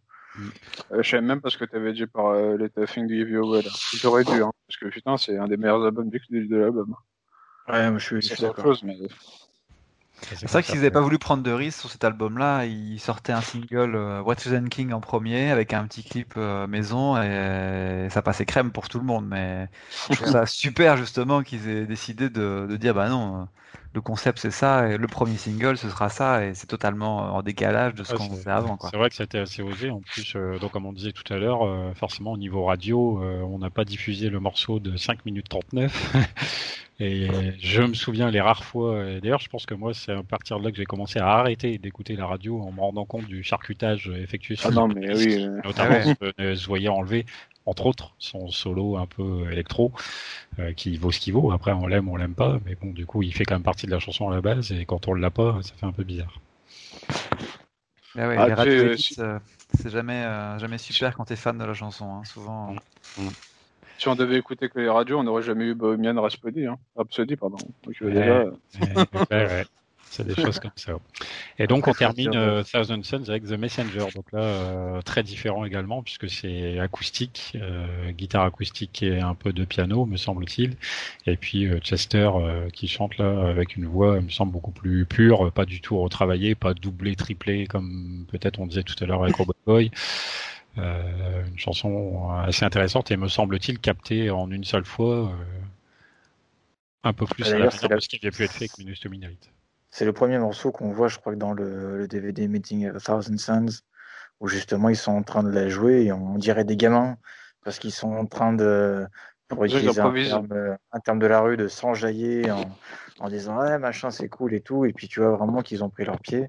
Maintenant, euh, c'est vrai que je trouve que c'est une chanson a qui a pas trop sa place sur l'album quand même. Ouais. Hmm. je suis d'accord. Elle est un peu en marge. Elle, est un peu toute seule. Euh. Moi, je l'aurais bien vu en bonus comme No Road Left, en fait, tu vois. Ouais, je, je, la enfin, je la comprends pas dans le cheminement, même si c'est vrai que ça fait un peu générique de fin, que ça fait, comme tu le disais, euh, une clôture de, de, d'un film musical et du coup, bah, il y a une rupture comme un générique de film euh, par rapport à la dernière scène du film, mais mais c'est vrai que généralement, quand j'écoute l'album, euh, bah, euh, bah, je vais pas jusqu'à celle-là en fait. Je l'arrête avant, euh, j'arrête à ce catalyste. Ce qu'ils disent justement sur, Linkin, sur Wikipedia, c'est qu'ils disent que c'est la première chanson de Linkin Park à utiliser des accords ouverts. Bon, ça je zappe, mais c'était aussi simple. En fait, ils ont enregistré, ils ont pas fait beaucoup de montage, et ils ont pas, ils ont pas doublé les voix. Et du coup, ils disent que en fait, cette la performance un peu un peu brute, un peu un peu improviste, euh, en fait, c'est ce qui leur plaisait. Et du coup, c'est pour ça qu'ils l'ont mis euh, ils l'ont mis dans la chanson. et du coup, en fait, la voix de Chester a pas beaucoup été retouchée en fait, apparemment. Ok. Ouais.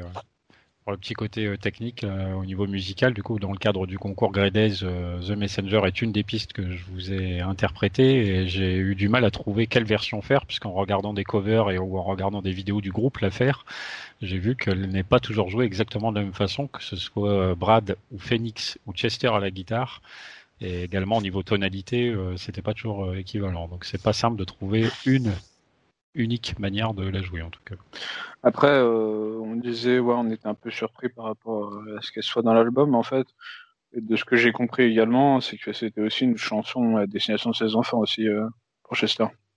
Ah ouais? Elle, a une, grosse portée. Euh, enfin, en tout cas, c'est ce qui est marqué sur Wikipedia, c'est que voilà, il a écrit cette chanson parce que voilà, c'était clairement un message destiné à ses enfants.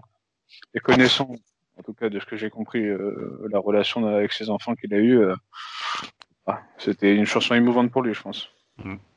Ouais, puis elle nous permet aussi d'avoir un, même si on a, il n'y a, pas à le prouver à ce moment-là, mais d'avoir un, étendu de la capacité de la voix de Chester de manière pure et brute, en fait, pas, pas mélangé électroniquement comme on l'a beaucoup dans l'album. Euh, là, on a vraiment quelque chose d'organique, de très, euh, de très épuré, en fait. C'est sympa aussi d'un sens, hein, mais c'est vrai que sa place dans l'album, elle est quand même assez bizarre. Je vais, euh, tout à l'heure, j'ai mentionné euh, un petit message que Médéric, euh, qui avec nous parfois, m'avait fait sur cet album, mais j'ai également Adrien, qu'on salue, qui m'avait également fait un petit message, enfin un message un petit peu plus long.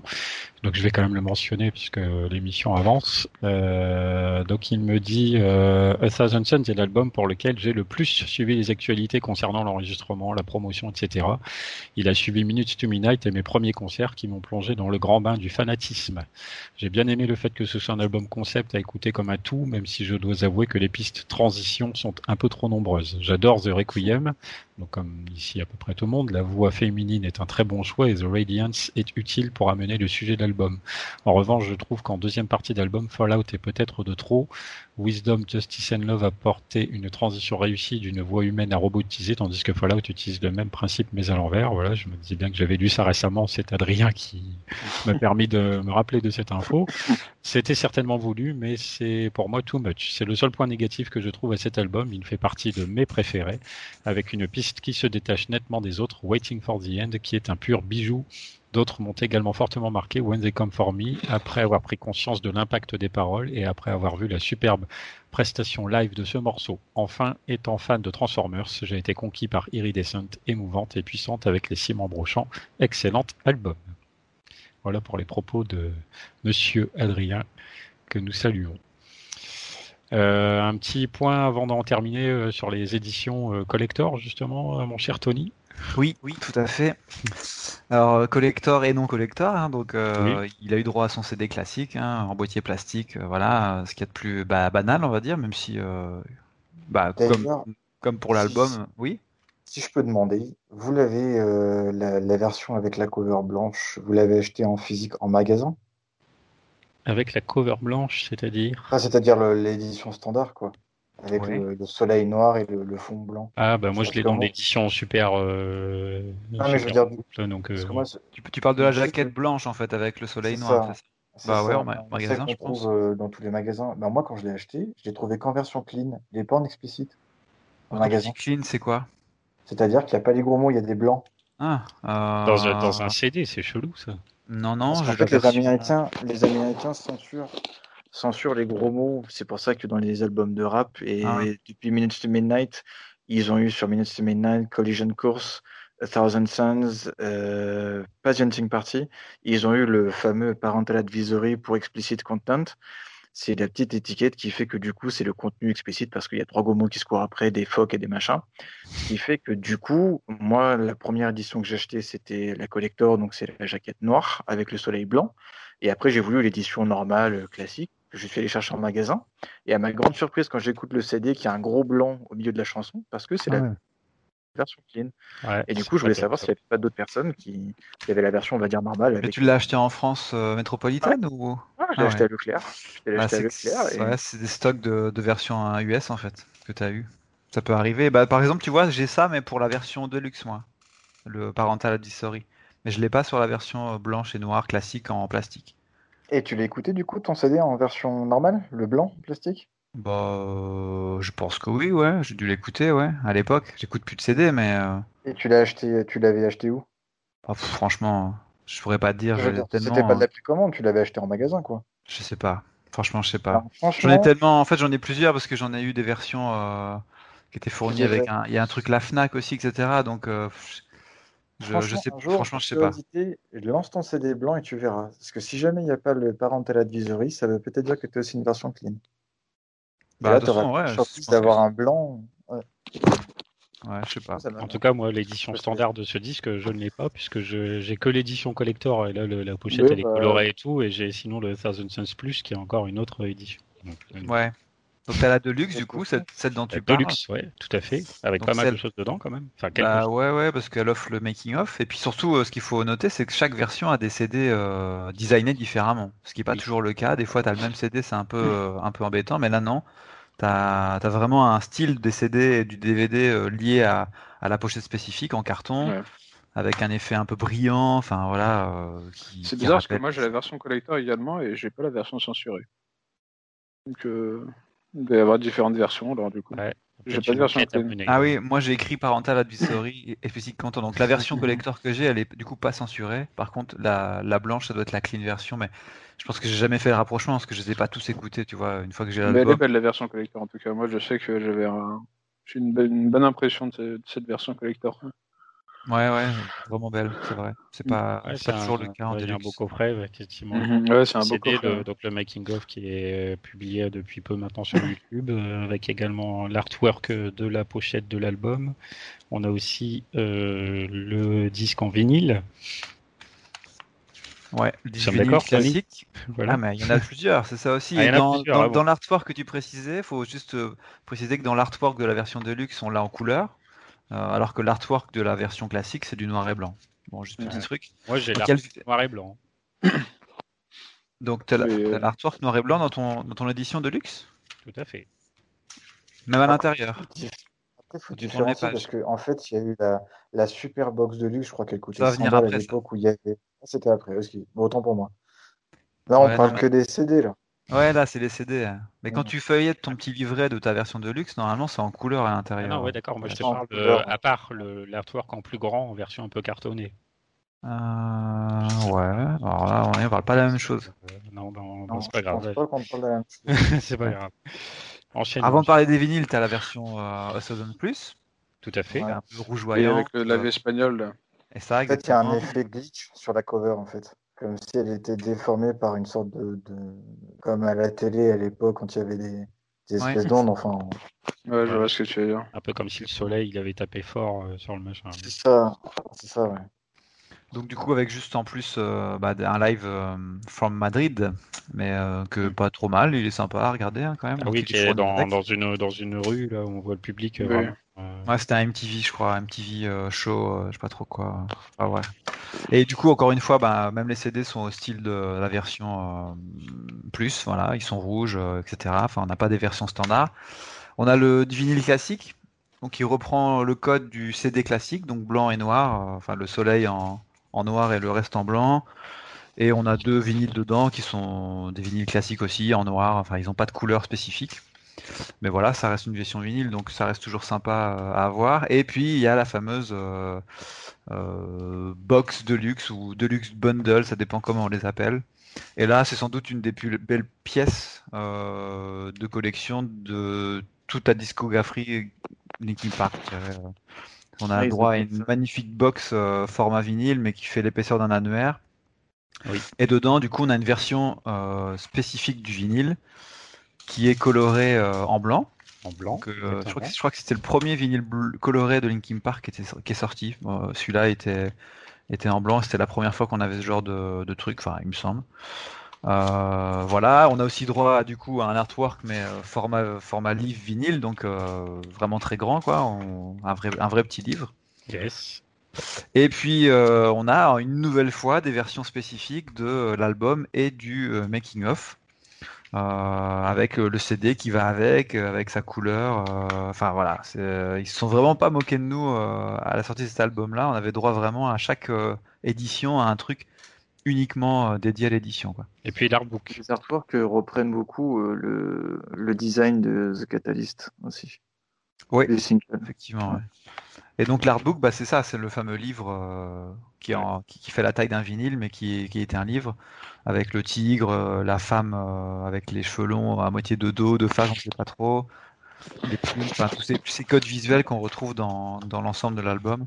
Mm. Et un artwork qui est vraiment bah, qui est sympa à feuilleter après. Hein non, franchement, ouais, ils ont.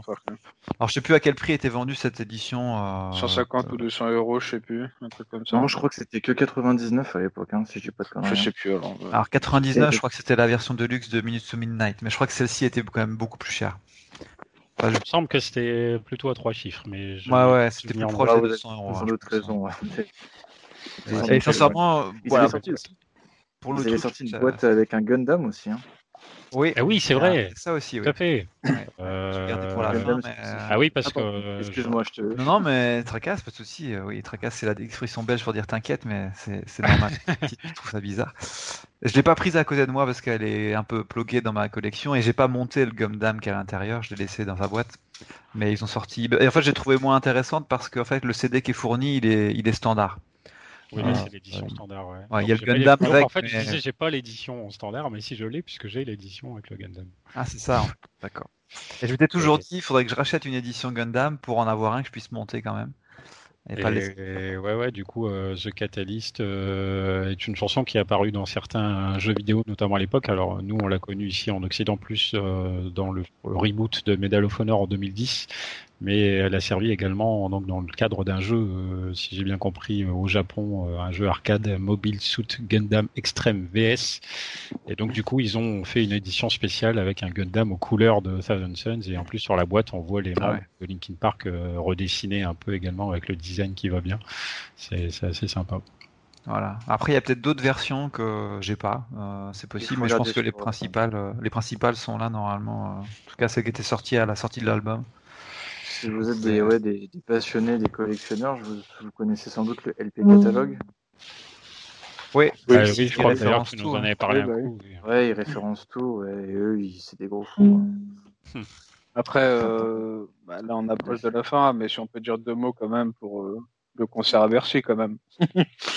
qui était quand même euh, un des meilleurs concerts de LP en France. Vu qu'en plus, c'était c'était la période des 10 ans d'Hybrid Theory. En plus, ils ont joué spécialement Place for Aid pour nous. ouais, c'est vrai. Donc, euh, franchement, c'était un putain de concert. Hein. C'était. Euh, ah, mais oui, toujours, toujours, des souvenirs. Euh, j'essaie de me rappeler en fait, parce que je sais qu'on a parlé d'un live récemment dans le cadre de Minus to the Fans, 25 octobre 2010. C'est ça. C'est cela même. Donc on a fait une émission Minus to the Fans 31 que je vous invite à aller réécouter.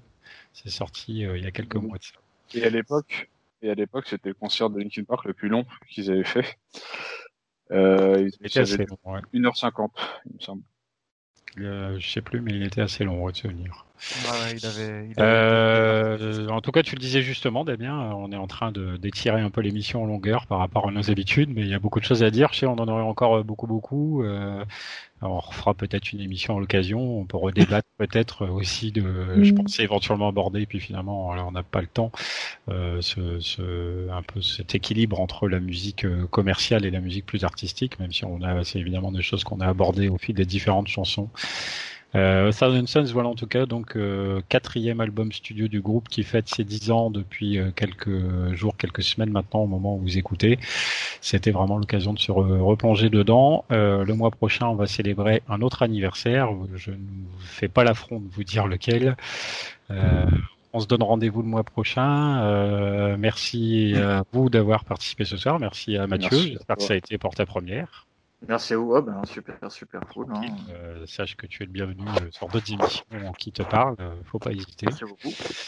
Et puis merci aussi à celles et ceux qui nous ont écoutés. on se dit au mois prochain. On se, on se quitte avec Robot Boy. Ciao, ciao, ciao. Bisous. Allez, bonne soirée.